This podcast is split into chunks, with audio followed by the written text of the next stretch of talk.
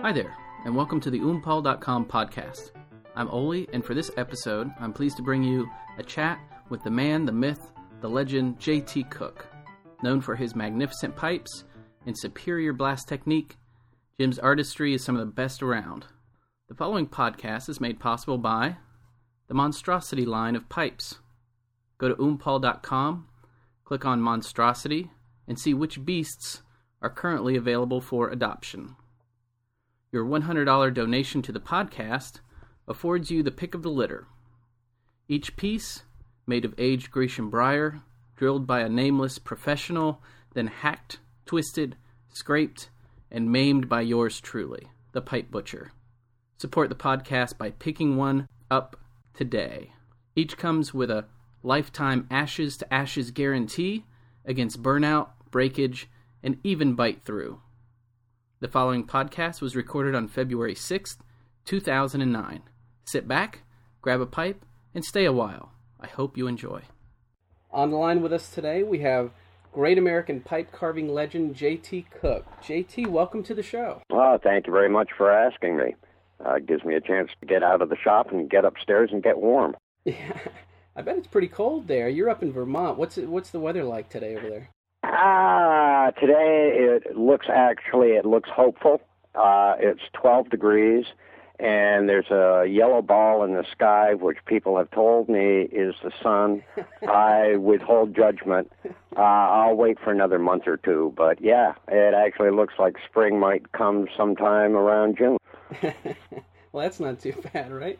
Yeah, uh, I'm not complaining. That's good. How long have you been in Vermont? Your whole life, or what? Yeah, yeah, on and off uh, my whole life, but it's where I grew up. Yep.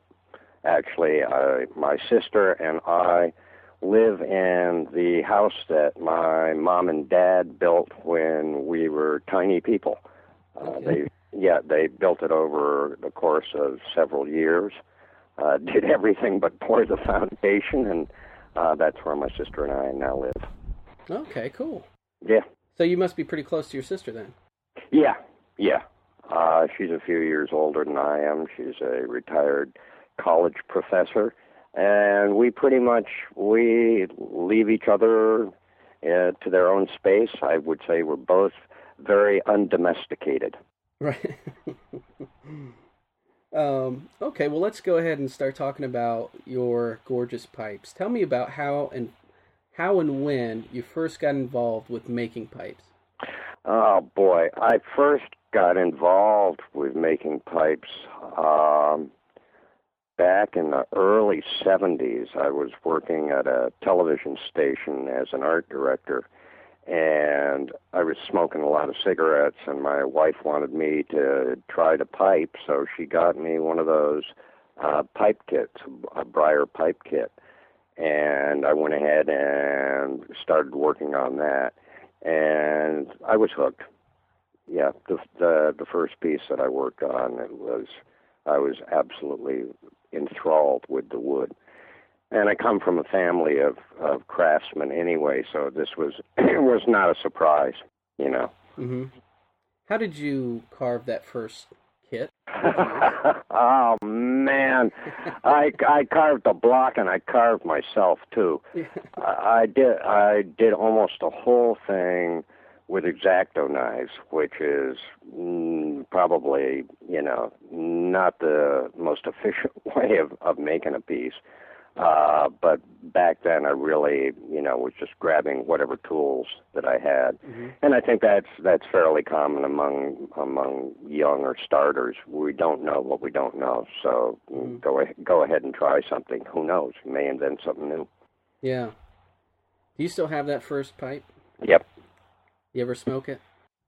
Uh, no, actually, I've, there are probably about a, a dozen pieces that I've made over the years that I've put away in a box, and they're essentially for my my children. Mm-hmm. You know, when when I croak, it's not like they're not going to have a lot of stuff to sort through, but I figure that can actually be something that they can keep that they won't have to put in the dumpster. um, so that first kit, that was really the impetus that made you decide this is what I got to do. I got to make pipes. Yeah, yeah, and from from there, I I searched around obviously to for a place to to find Briar, and it ended up that uh, at that time um, in the early 70s, Elliot Nachwalter had a small one two man operation over in Stowe, Vermont, and he was making pipes. So I bought some Briar blocks uh, through Elliot and Jorg, his partner in the in the business, and then uh, a year or two later, a spot opened up uh, in their company, and I took a drastic cut in pay and went from working at a television station to working at a, a pipe shop. And what did you do there? What did I? I started out as the lathe turner uh, and did all the lathe work there for uh, the first half of my tenure there, and then eventually ended up in the, running the finishing department. Uh, but it's one of those things that we, I think, it, when I was there, we may have had like four, five, six guys working. So you really ended up uh, having to really be able to do anything. You know, if a guy came, you know, came in and wasn't there, yeah. uh, uh, would have had to be able to jump in and, and do the sanding or the shaping or anything else that, that needed doing. You know, the stuff had to get made, so Okay. ended up, yeah. Coming out of um, of being an art director at a television station, um, was this the first time that you worked with um, this these types of tools? No. Um, like I said, my mom and dad built this house. Well, my my dad was one of these self-taught uh, woodworkers, and I grew up literally in in the, his workshop, in, knee deep in sawdust, watching him work. Mhm. And I never I never really asked him anything. It was just just watching, and I learned that way. And eventually, of course, I got to to try some of the tools. Not a heck of a lot of them because they were sharp and they make nasty cuts.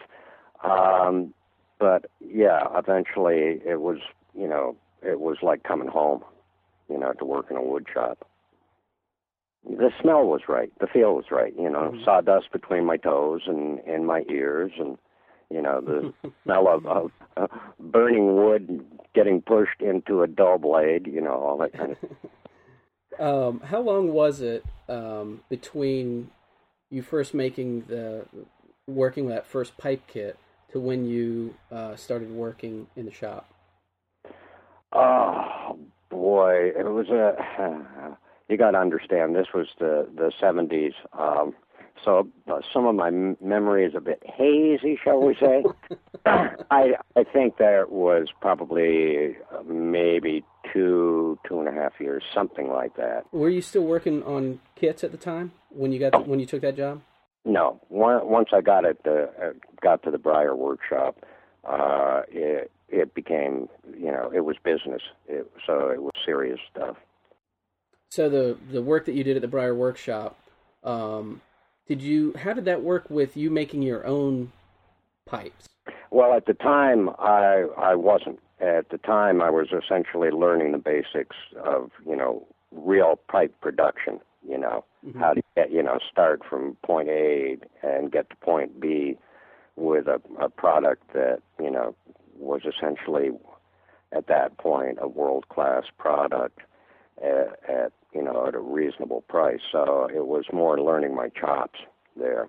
Mhm. And of course, a lot of the stuff eventually I had to unlearn, but at least at, at that point I was uh, getting a foundation under me. And how long was it before you started um, working on your own line of pipes? After you started working in the Briar Workshop? Yeah, I worked there for a couple of years, and then they were going to move the operation to Florida, and I didn't want to be stuck behind uh, a line of cars with their left turn signal on. Mhm. So I decided to stay here, and that those were those were tough years. Um, working uh, before really anybody knew me. So I ended up doing a lot of uh, subcontracting work for other people. Mm-hmm. You know, other pipe places that needed stuff done. Why I I did the I did a lot of that work for a variety of companies. And when when do you feel like um, your name really got out there and people knew who you were? Uh, I think uh, when when I got hooked up with uh, the late Barry Levin. Um, Barry, I don't know if if you knew him or were around then, um, Mm-mm. but he essentially was the first guy really to get a a photo mailer going um nationwide and then eventually worldwide, and started to you know connect up Pipe Smoker A in California with Pipe Smoker B in New York, who were collecting the same thing and and looking for stuff. And I started doing the restoration work for for Barry Mm-hmm. um, and that continued on in, until his death. And that essentially, people found out through him that I was doing the restoration work, and that led to that whole end of the business that I was in for for a long time. Mm-hmm. Um, which was a wonderful education. I wish every young pipe maker could could have the opportunity to have you know literally thousands of high grades come through your workshop and get to take them apart and clean them and examine them and and repair them and essentially get them back in in smoking shape and that's kind of where you know people started hearing of, of me and most of them at that point didn't know I was a pipe maker they just looked at me as a pipe restoration guy From that point, um, how did you let those folks know, and, and eventually the rest of the world know, um, that you were a pipe carver? Well, um, again, that started out. Well, eventually, um, we started to put some of my pieces in in Barry's photo mailer, Mm-hmm. um, and then people kind of got the idea. Oh yeah, um, he makes his own stuff. And also, I did a line. Uh, Barry and I collaborated on a line of his own um, mid-priced pieces Mm-hmm. um, the LPI label. Um, so eventually, through uh, his customer base, became familiar with me, and then they began to see a few more of my pieces. And about that time, some of the shows started, at least on the East Coast, and I started to do a little bit more of that. What was your first pipe show? The one that Barry put on outside of Boston, uh, and I can't tell you the year. Uh, I know my children were little, so that would put it probably 25, 20 or 25 years ago anyway. Mm-hmm. Um, and I can't remember the town, but it was billed as the Boston show. And that was a real eye opener. Um, and back then, it was more, much more emphasis on collections. You know, guys would bring out their their Barling collection or their Dunhill collection or their Meerschaum collection or their Tamper collection or whatever, and there was much less of an emphasis on pipe carvers. And did you have work for sale at that show? Yeah, yeah, I did. I didn't sell very many pieces, and that really wasn't a surprise. Um, at that point, I knew my stuff was not up to snuff. Um, I'm as far as Americans went, you know, there weren't a heck of a lot of us around carving at that point anyway. But at at that point, I mean, I, I couldn't compare my pieces to like a Dunhill or a Charatan or really anything. Mm-hmm. Um, the work, the the craftsmanship, uh, the attention to detail, the design, none of it was up to snuff. And how long do you feel like it, it took you until um, you were there? I'm still working at it. you know, you you look at it. I I look out here and and in in the lake in front of me. There are a couple of ducks sitting out there, and they look so serene on the on the top, and everything looks just dandy. But I know if I put on a snorkel and mask and go underwater, their feet are going a million miles an hour. Mm-hmm. You know, so appearances can be deceiving. Um, there's a, a uh, the more I think I know, the less I find out that I really do know. Mm-hmm. So there's still things that um, shapes and designs that I'm chasing for for all I'm worth that I'm still struggling with. So uh, I don't. I kind of hope I never reach the point where I think I'm actually there. That would be incredibly boring and incredibly arrogant. and that's about the time you have a horrible shop accident. You know, when you think you got all your bases covered. Oh yeah, hey baby, I'm really sharp. Clunk. Yeah. Yeah. Yeah. yeah. Um, do you have a a favorite and least favorite part of pipe making when it comes to the actual hands-on um, task? Uh, the, boy, that's a tough one because each each phase of it has its own exciting part, whether it be just the joy of it or the uh, physical risk. I know you wouldn't think of it, but you get a you know a block of wood swirling in in a 10 inch uh, lathe with a two horsepower motor. That gets the old bump, you know, the old uh, heart pumping along, yeah. and so that's exciting. The casting of the raw stem is exciting because you only have a certain window uh, to work with the plastics once you've all mixed stuff together and you pray you figured everything out right.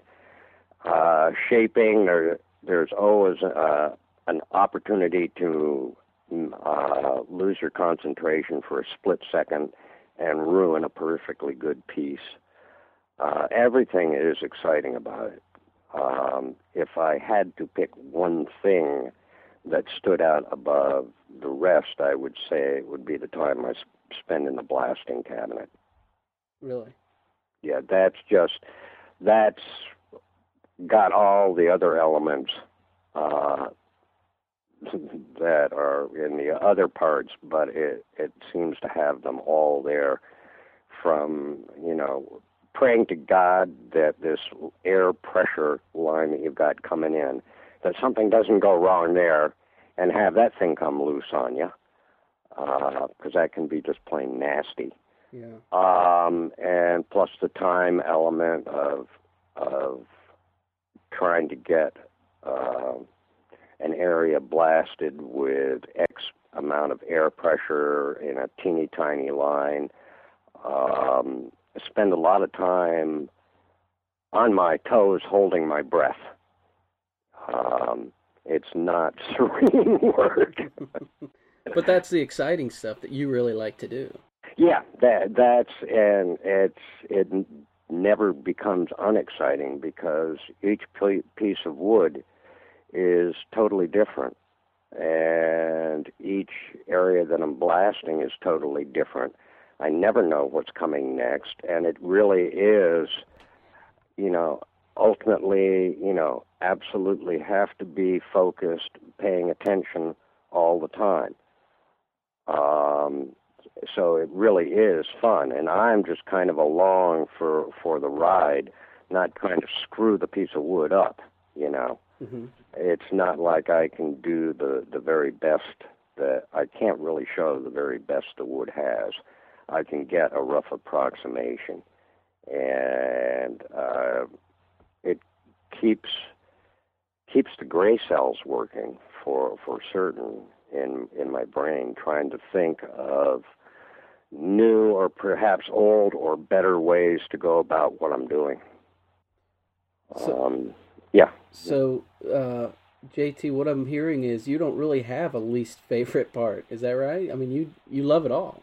Yeah, I love it all. The uh, the only part I will say that that does not thrill me at all is the bu- business end of it, and I'm I'm really not that it's I'm just not that savvy, and that's where I rely on the the people, the good people around me that know a hell of a lot more about business and about um, how properly to market crafts. And there, I just have a lot of good people that will pipe up if I'm out of line someplace. Where can the listeners find your your pipes? Uh, well, uh, good luck. That's all I can say there. Um, I I don't re- really retail them because the price would just be prohibitive. Um, I do have almost everything that I do is custom orders now.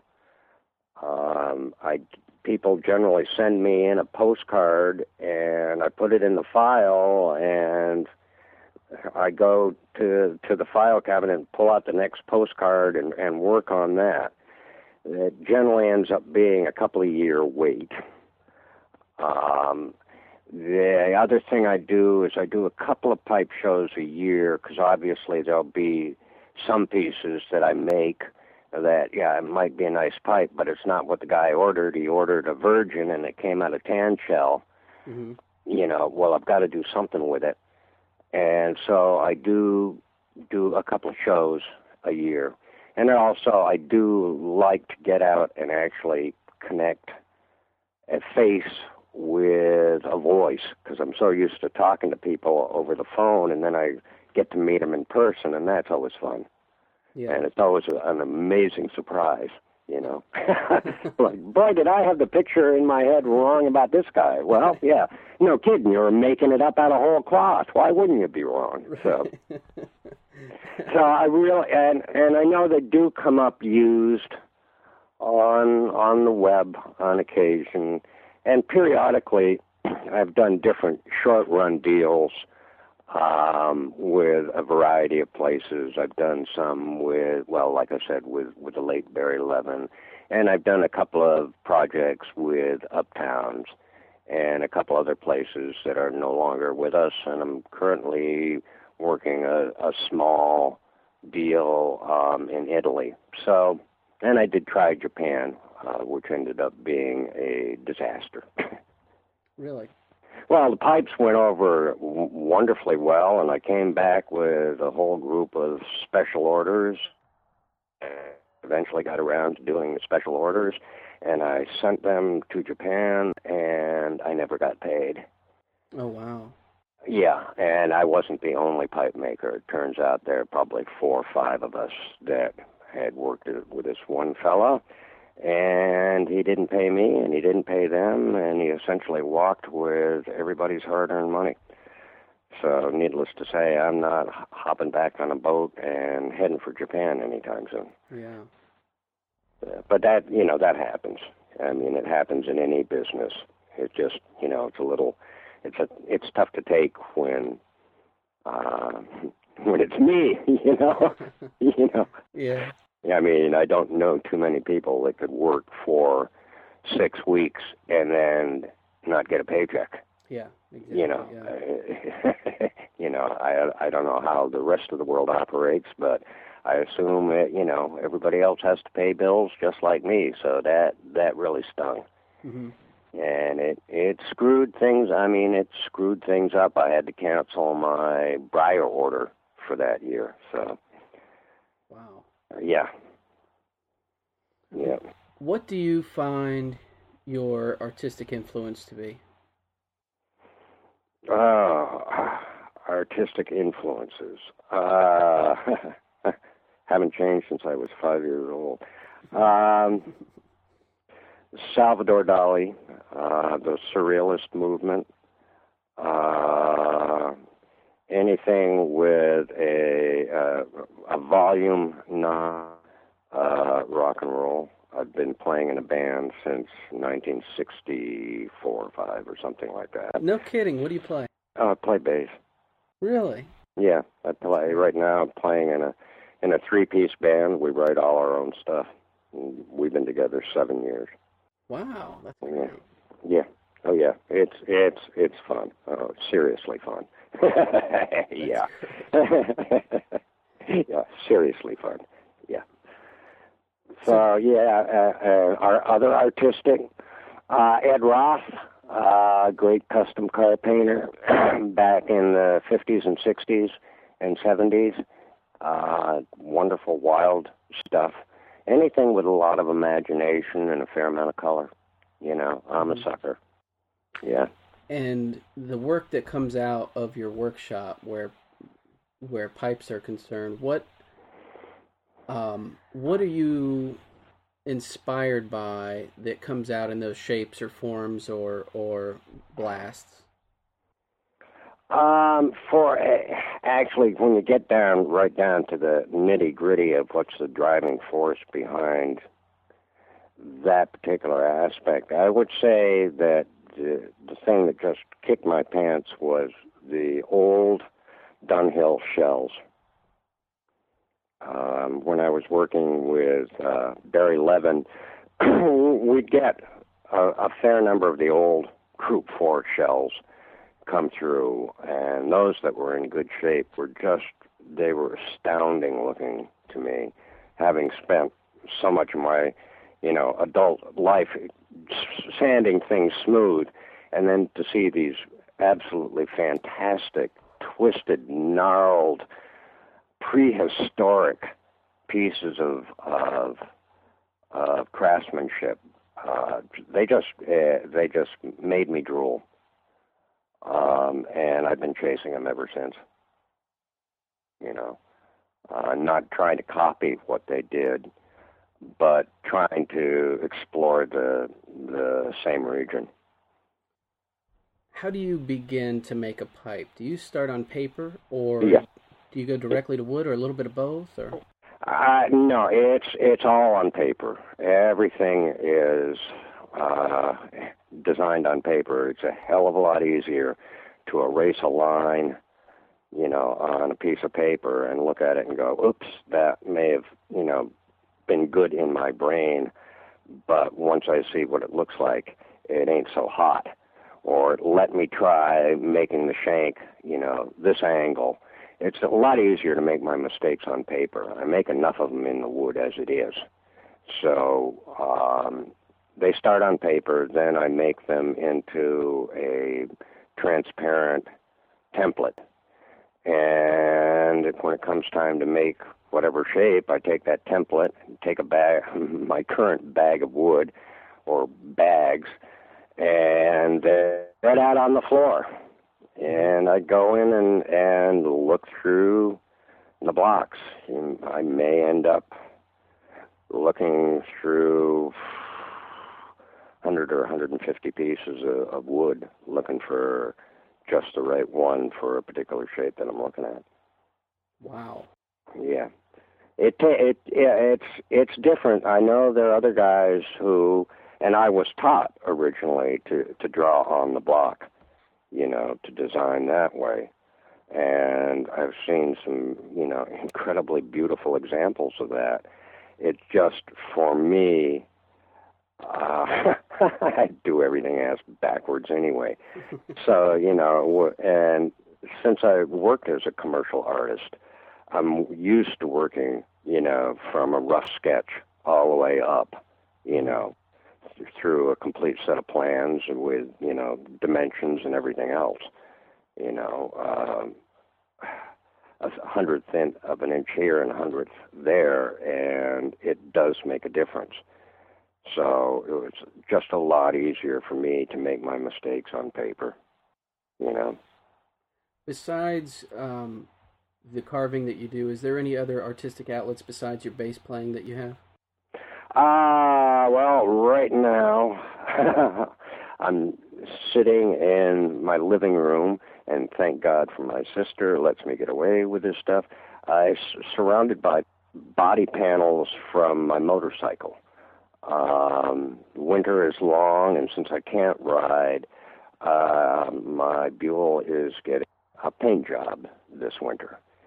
Um, I bought this particular piece bike in August, and it came through uh, wonderful, beautiful paint job, blue bike with gold flames. Well, that's fine if you're 25 and trying to get the cops to arrest you every 10 feet.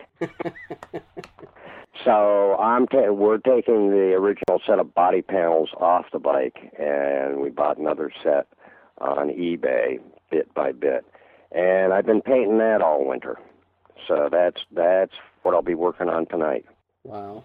And how do you do that? Is that I guess that's a, a hand painting thing if you're doing it right there in your living room, right? Well, yeah. Right now, um, I'm doing a little bit of the small hand sanding, but it's all done uh, with spray guns and airbrush, and then with uh, hand brushes.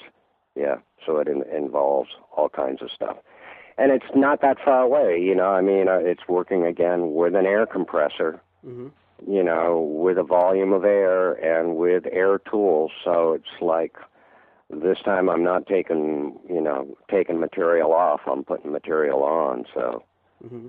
you know, but it does require a change of clothes because I cannot go paint on a motorcycle having just spent my day getting covered in sawdust. So, you know. Yeah. So it is an excuse to upgrade my wardrobe. um, do you do a lot of painting like that? Uh, on and off. I, I go in spurts. There's there's always some project going on after hours. Mm-hmm. Um, I've built my own bass guitars, so I've built five of those over the years, and that generally that'll be like a six month project. And I've been working on this bike since fall, so that'll be another six month or winter project. So there's always something. There's always something getting made, getting torn apart, getting sanded. There's always something going on. I can't sit still. Do you? I bet you paint those bass guitars too, right? Yeah, actually, the last one I did uh, wasn't actually wasn't painted. It was stained, but I did sandblast. Did you really? Yeah, I I did. I sandblasted it and stained it to look like old barn board. Um, yeah, wow. that's yeah. cool. Yeah, that's it's fun, and it's again, it's a challenge, and it's the same thing. You know, design it on paper, make my mistakes there, and then go ahead and make other mistakes when I'm working in three dimensions. So yeah, a lot of fun. Are we going to see a JT Cooke line of bass guitars? Ah, uh, nah. You know, it's like uh, I'm a professional pipe maker. The rest of the stuff, I'm an amateur. You know, I'm I'm strict. It's strictly amateur hour, but I want to have something at the end that I can use, functions, does what I want, and that I'm proud of. That's awesome. That's really great. Well, also, I, I just I can't keep, like I said, I can't keep still. Yeah. You know. You have not only influenced but also helped other pipe makers over the years. I know uh, Jody Davis specifically comes to mind. He mentioned setting up a table next to you at a show and how Mm-hmm. how helpful you were to him from that moment on. Who were some of your early influences or mentor mentors when you began making pipes? Well, obviously, uh, I learned a, a lot working for uh, Elliot, and his, particularly his partner at, at that time in the Briar Workshop was a fellow who hasn't been involved in pipes in many, many, many years, and his name was Jorg Yamelka. And he was, I believe, Danish, uh, but I may be wrong there. Certainly, his family had Scandinavian influences. You could tell by looking at the guy. Mm-hmm. But Yard really knew his way around tools, and it wasn't so much the design end of it that I needed to get a grasp of it at at that point, at the early points, but I needed to have a certain understanding of the tools and what worked and what didn't and what I could get away with and what I couldn't. And Jorg was a hard taskmaster. Um, not much got by him. Um, and so uh, I credit Jorg with with uh, a lot of help in that in that direction. Mm-hmm. And then after that, it was um, less than it being specific people. It would be the opportunity to work on specific pipes, mm-hmm.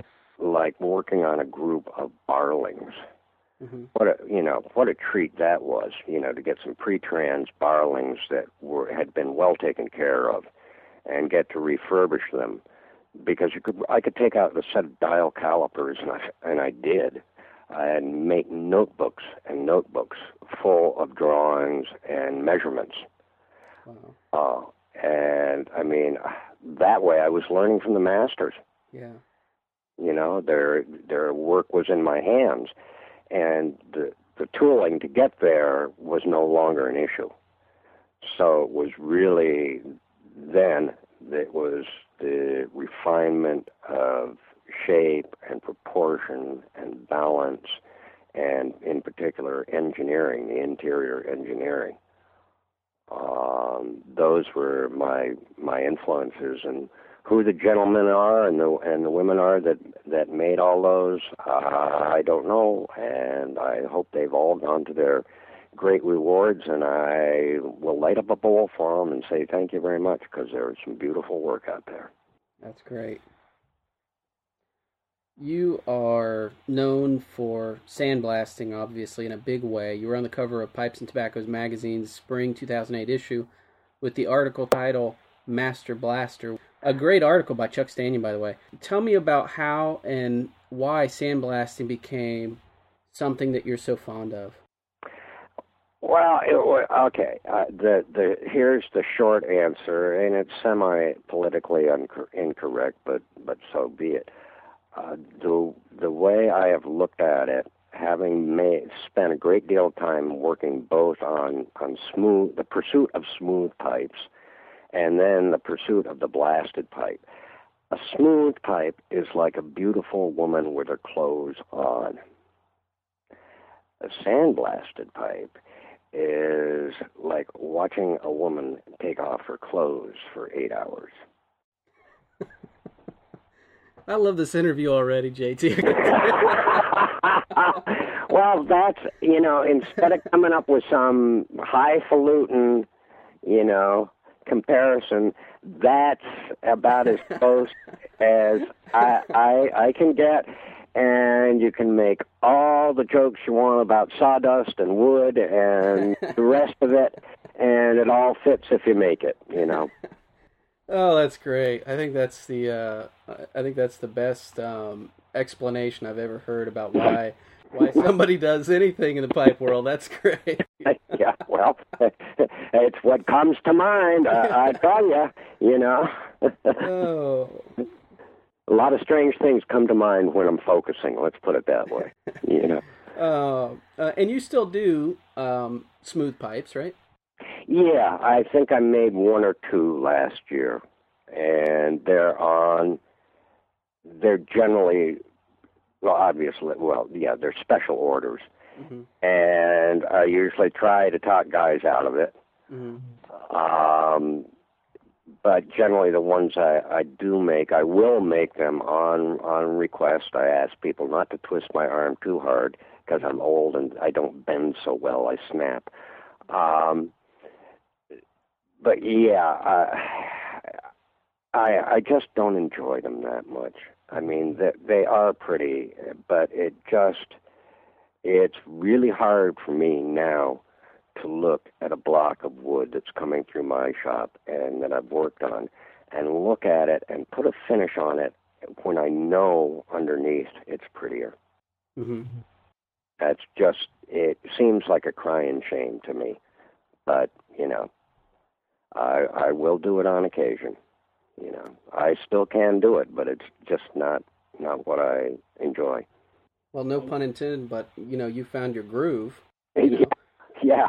I I found my like we we say in in Vermont. You know, when mud season comes, and say pick your rut carefully. You're yeah. going to be in it for a long time.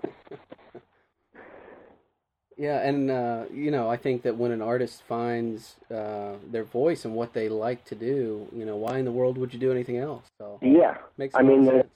yeah, there's more stuff. There, there's far more stuff that I see that I can't do than I think I've accomplished. There really is a, a, a lot of what drives it is frustration without without being able to do a better job or see something in the wood that I haven't figured out an effective way to display yet.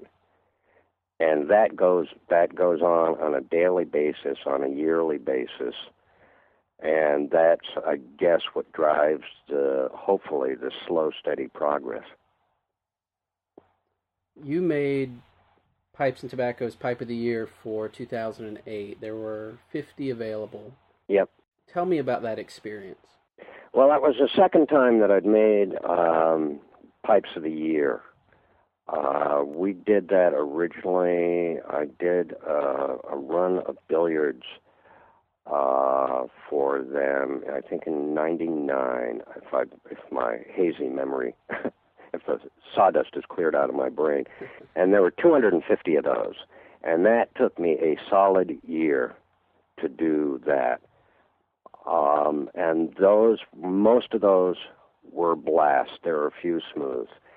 And those went over pretty well. And Chuck and I, Chuck Stanion and I, had had talked over the years about that project, and I'd always I always told him that I really I had enjoyed doing that um, because it gave me a chance to really concentrate and focus on the blasting work without having to go through the rest of the the backflips of you know each pipe having a different shape. That the shape was was pretty much dialed in and we knew what we were going to come out with as far as a a shape. So that allowed me really to just focus obviously I want to learn things you know when I'm turning the wood you know progress there and also in the casting but it it allowed me to really focus on the blasting so over the years, I, I I told Chuck, you know, if you ever want to do do that kind of a project again, I'd be interested. But obviously, I can't do, I can't make that number of pipes. Um, it would have to be a much smaller run. Um, and he he came back with the offer, and you know, I jumped at it. I welcomed the opportunity and that project, since we we talked about it, that was spread out over quite a long period of time. In other words, I didn't sit down and spend six months making 50 pieces for P&T. Mm-hmm. Um, I can't remember how many you know years it was spread out over.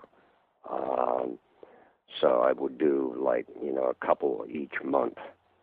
I, I would make a couple of pieces each month and send them off. And finally, I got I got that one done right under the wire too. I think I think the the last pieces came out of my shop. I think just about a week before they they went on sale, as I remember. But my m- memory may be playing melodramatic, you know, gains on me. Over the years, you found new solutions to problems you've run into in the workshop, such as making your sandblasting nozzles Mm-hmm. When when the ones you can't buy don't quite give you the performance you really want, you decide to go and fashion your own. Yeah, well, yeah, I, I sometimes it's a uh, you know ignorance can be bliss sometimes and I really don't know what I don't know, and nobody's told me kind of, well, you can't do that. Mm-hmm. Um, so, and it just seemed it just seemed logical. It's like, well, this, you know, I will try stuff and continue to, to fool with stuff until um, I hit upon something, and I'm still I'm still fooling with it. I mean, my my shop for all its uh, you know uh, knee deep in, in sawdust and seeming confusion is littered with with the corpses of failed or exploded projects. So yeah, there there's always new stuff to try, and you know maybe 25% of it actually gets gets some real use. Um, the other stuff, you know, just becomes spare parts for for another project down the road. Can But yeah, yeah, if nobody out there makes it, well then, uh, uh, hell, I know what I need. yeah, You know, I'm I'm not building a Jupiter rocket. You know, I'm not building a Mars probe, folks. You know, it is not rocket science. Hmm So why not? Why not try and figure it out? Can you tell me about some of the other innovations you've either made in your workshop in the past or some of them that you're working on? Oh boy, you know, geez. Um, well, pretty much the entire pressure blasting system now. I don't think that anything in my blasting cabinet is even remotely close to being an off-the-shelf product. That's all pretty much hand-built stuff from the pressure controls all the way through. Um, so that's pretty much, you know, home brewed. I I'm pretty sure I was one of the, if not the first, one of the early guys to cast their own stems, and that came out of my my art training background. I'd worked a fair amount with with casting resins and that seemed to go hand in hand when I was working with Barry with with people people needing reproduction amber stems for some of their old meerschaums. And I had even when I was first starting out carving uh, my own pieces, I was back then I was fooling with casting my own stems. So and fooling with different uh, tenon materials and different you know different kinds of molds. So I know I'm not the only one doing it now. I know there's some other guys that that are fooling with that, uh, and that's always great fun.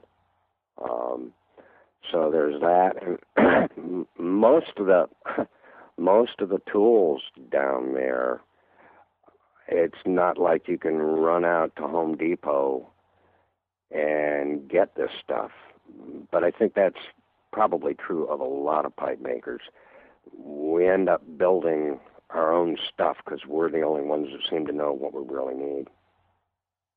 You know, hmm uh, there's a, a, a one piece of tooling down there that actually I think was designed by Mike Butera and manufactured by another ex-pipe maker named Michael Fry, uh, which is the rig that's used to hold the pipe while it's being stamped, while the logo stamp is being put on it. hmm And uh, I mean, and to look at it, it's very simple, very straightforward, but also brilliant.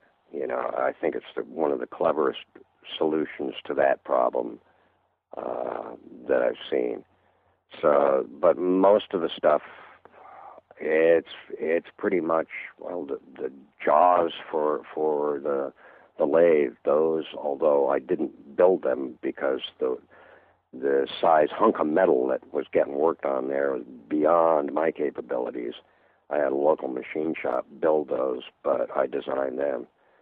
But you know, that's n- nothing new under the sun anyway. You know, I didn't invent the pencil. I just used one in the shop. Tell me about the injuries you've sustained that Oh. nearly ended your career. Yeah, that. Yeah.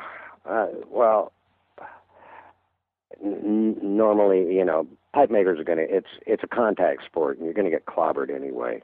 Um, but uh, I think what really did it was the years that I was doing the restoration work and doing large volumes of refurbishing for Barry, and I pretty much trace it back to spending endless days working on the buffing wheel.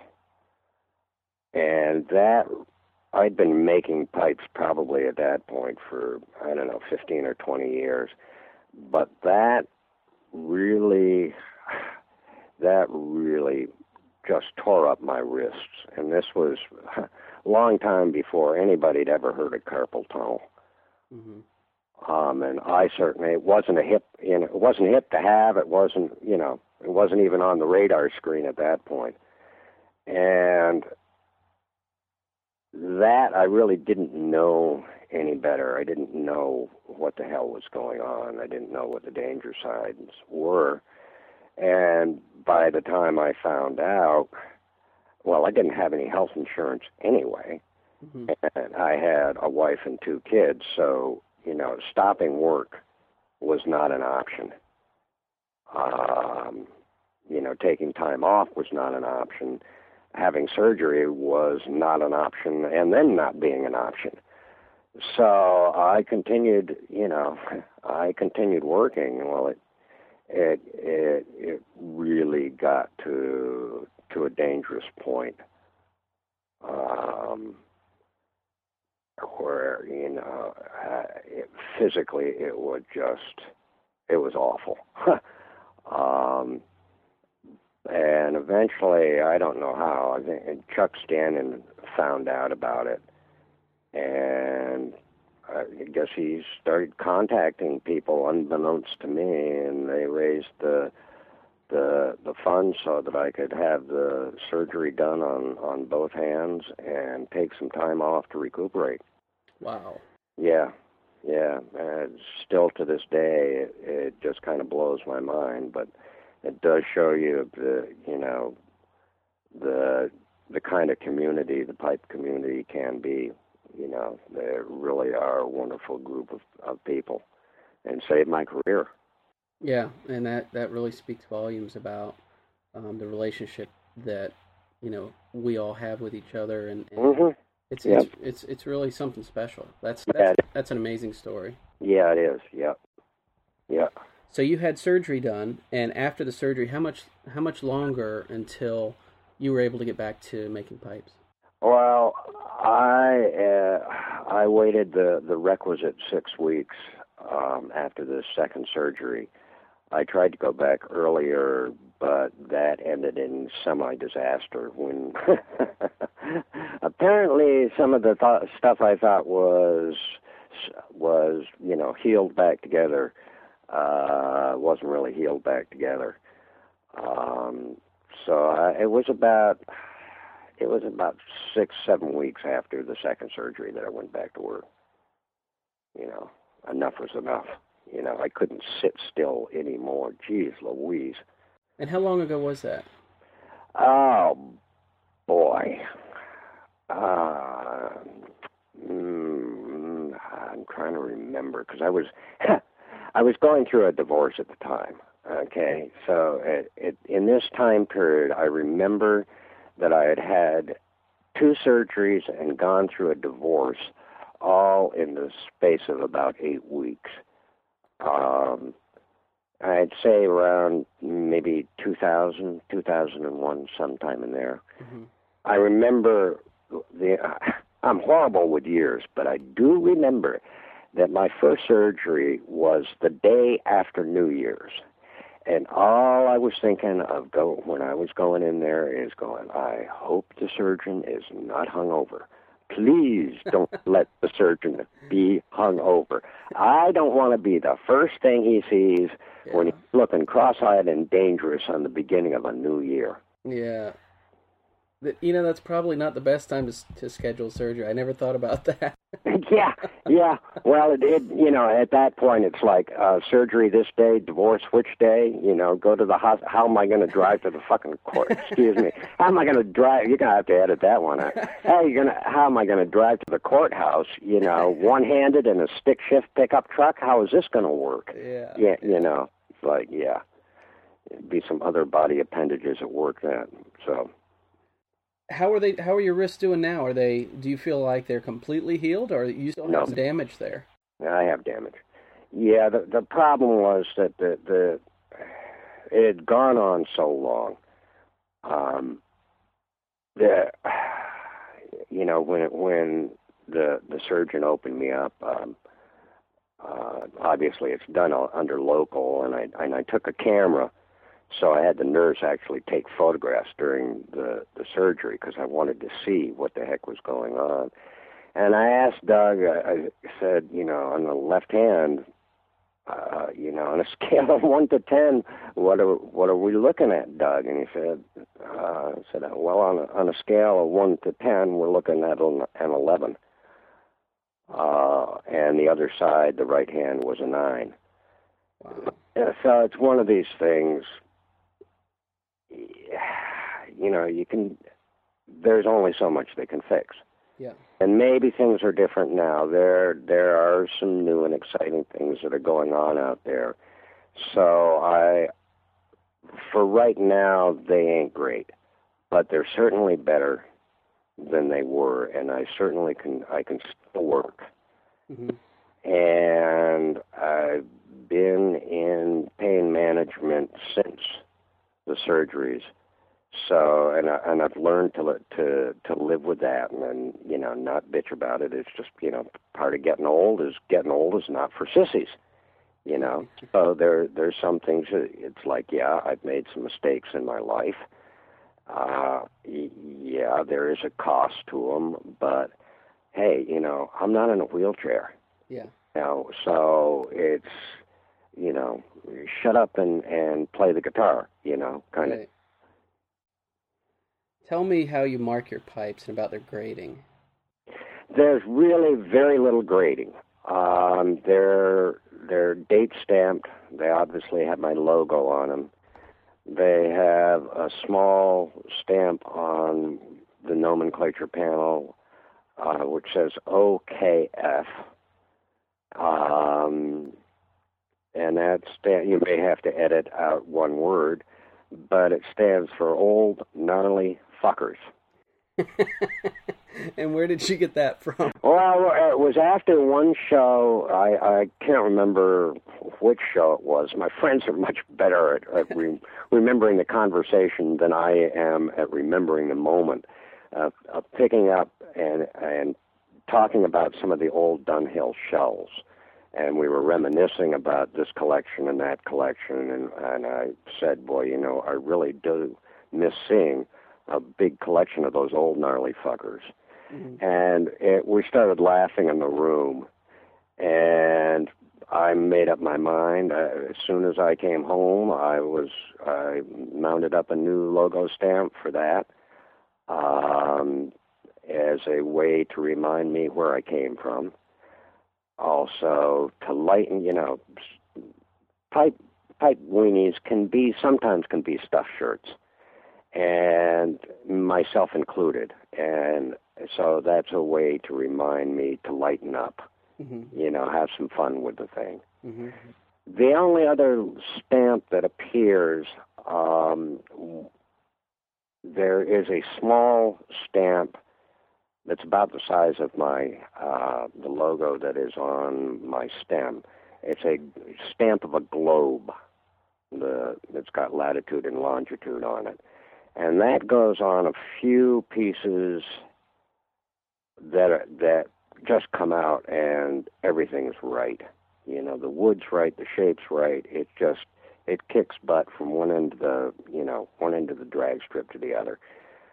Um, and uh, some years we'll all have maybe one or two, and then the years will go by and I won't see any and that stamp goes on. It's a globe. It's called the globe stamps. There are not a lot of them running around, but there are probably you know a dozen or 2 mm-hmm. um, and that was a stamp actually that I had designed for Barry Levin to use on a new line of pipes that he was coming out with.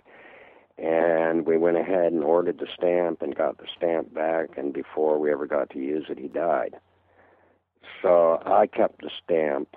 Um, many thanks to his family for allowing me to do that. And I do that as a way to remind myself of Barry. And for me, at least in my own association, um, when something comes along, it's the best that I can do and when everything converges, then it gets the stamp from from Barry. That's great. What is your personal pipe collection like? oh, uh, collection? You use the term loosely, I'm afraid. I have, I have, I actually, thanks to my friends, I do have a very small but very nice collection, and it's eclectic. It's uh, some old Barlings, some old Dunhills. Um, there are a couple of Costellos in there. Uh, there's some real oddballs that I've collected over the years, and then I do have boxes of pipes that Barry and I experimented, did a variety of Frankensteinian experiments on that I don't have the heart to throw away. Uh, that you could loosely call a collection. It would also be called debris. It would be called firewood or kindling or, or what have you. And then I have, you know, what every pipe maker has, which are the things that he's killed in his own workshop. Mm-hmm. That, that he's taken a stem from something that, that never should have had a stem and put it in, and that's what he smokes. Mm-hmm. So that's my my my pipe collection, all the way from the pristine to the something that you pick up and you just go, "What is that? Ooh!" even I wouldn't touch it. Even you, I wouldn't even let your dog touch it. oh man, um, I would love to see some of those Frankenstein pipes. Though. I think one is enough. Yeah, you, you get the general idea when they're, you know, you look at the inside of it and you can't tell. Well, at some point it looks like they took a blowtorch to it and then they let some kind of a mold grow over it. you know, that, that's that's that's about it. You know, that that that gets in the ballpark. That um that really speaks to me though. Do you have a favorite pipe that you smoke more than any other? I've got I've got a couple. Um, one is a Dunhill Smooth, and one is the is the matched shell. I love those pieces. Um, I do also have one piece that Barry gave to me, uh, and it's a piece that it never ventures out.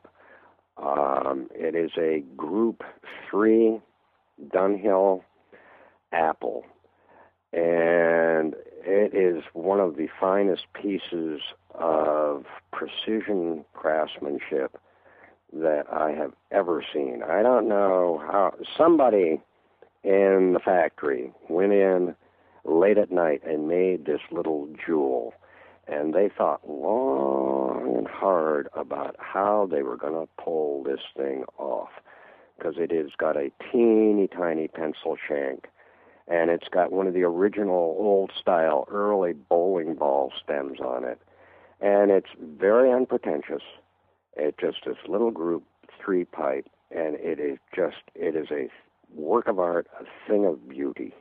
And it was I can tell there was some some persons at some point just at the end of the couple of evenings just had this big grin on their face and they put the dunhill stamp on it and they said goodbye to it and it went out the door but i'm sure that that was i'm appreciating somebody else's just absolute joy at working with Briar and and Vulcanite.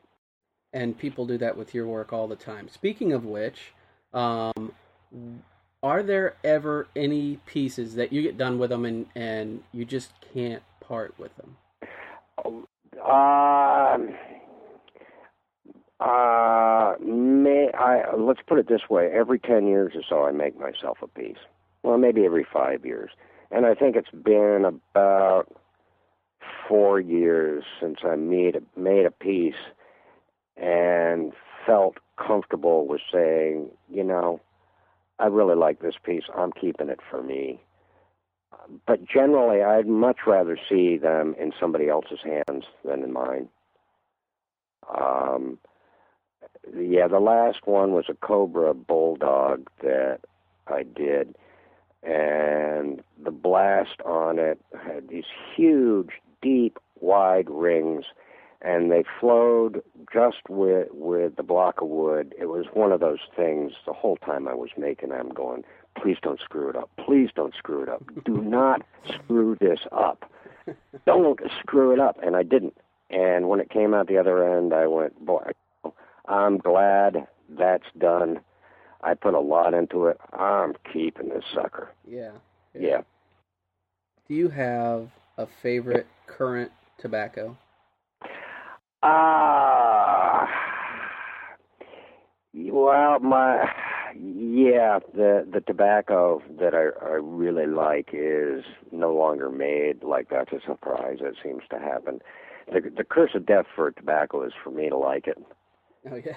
you know, because then it's like it, it disappears. Uh, but I used to love the the A&C Petersen stuff. Um, they've got one a nice flake, the Caledonia flake, and I think the thing that first attracted it to me wasn't you know the the tobacco itself, but I looked at the little old man on on the front of it, and it looked like me in 20 years. And I said, how the hell did I get on that? you know, so I might as well find out what you know what I'm fronting here. Right. and it absolutely it's it's a it's a delightful tobacco. So that's that is my favorite. I don't have a lot of tins of it, but periodically stuff will come up, or my friends who are you know heavy heavily duty into you know, sneaking down hallways in middle of night with cash in hand to somebody's room, buying, a, you know, a 15 year old can of, you know, whatever. Right. Uh, you know, I do have people out there that periodically scout it for me, and if it's not, you know, outrageously priced, I'll, I'll buy it. That's my treat. That's excellent. Yeah, I do. I when I'm working in the shop, I don't smoke a pipe. Uh, generally, probably not a wise idea because I'm I'm literally surrounded on three sides with things that go boom. Mm-hmm. You know, um, so when I'm working, um, I do smoke roll my own cigarettes, and so you know, and those I like very much. Mm-hmm. Um, and uh, that that's I get that stuff from D&R. Mm-hmm. I don't know if you're familiar with them, and I know they're they're doing diligently working to try to get their stuff into the pipe market. And I think Mark has got just an an excellent attitude, an excellent eye, an excellent nose, an excellent palate, and it has been fun to work with over the years. And I, and boy, I, I hope he can get the stuff tinned up uh, because I think the more people that are exposed to it, um, the better. I think the McClelland stuff is just wonderful. Um, a lot of it is not my style, but there there are a couple of them that are that are in there. The Black Shag that I really love. So yeah, I'm not all over the place with the tobaccos. It's pretty much Virginia's for me. I'm Really? born, you know. Mm-hmm. You know, I like Dunkin' Donuts coffee. I like Virginia tobacco. What can I say? What can we expect from JT Cooke in the future? Hopefully, my work in 2010 looks looks improved from 2009, so that you can tell it, it's a it's a newer piece because it's better. That's what I want. Well, JT, it's been a real treat to talk with you today. I really appreciate it. Well, sure, yeah, a lot of fun. Yeah, and I don't think we we turned the airwaves blue with too much stuff. No, I don't think so, but um, this is going to be my very first pipe podcast that I'm going to go ahead. I'm not going to edit those parts out. I'm actually going to put it out as an explicit podcast so that I can put out there. It'll be the first and probably only one like that. So I think this is really cool. well, I wish you good luck with it. I hope Big Brother or Big Sister does not come out of the sky and haul you away to political incorrection court, Yeah. where where they will, you know, shave you bald and make you run continuous laps around the state capitol. So, you know, I hope you get away with it. Me too. Well, I'm, al- I'm already bald, so half of that stuff. Oh, okay, okay. Well, that well, you're halfway there. Just don't do the laps for for the politicians. But thanks for the opportunity to to shoot my mouth off. Oh, you bet. Thank you, and uh, I can't wait to meet you at the uh, the Chicago show this year. I hope to be there. Excellent. We'll talk to you later, JT. Okay, thanks a lot for calling. Thank you so much. Thanks, folks out there. Bye bye bye. And that was my chat with JT Cooke, one of the great American pipe makers, and truly a legend in his own time. This podcast was made possible by the Monstrosity line of pipes. Check them out over at oompaul.com today and help support the podcast by adopting the beast of your choice. Each comes with a lifetime ashes to ashes guarantee against burnout, breakage, and even bite through. But be warned, these are fierce beasts and at times may cause cuts, bruising, and blunt trauma. But, besides skin and blood, what do you have to lose? I'm Oli with Oompaul.com, wishing you very good luck finding a way to get a spectacular JT Cooke pipe in your collection.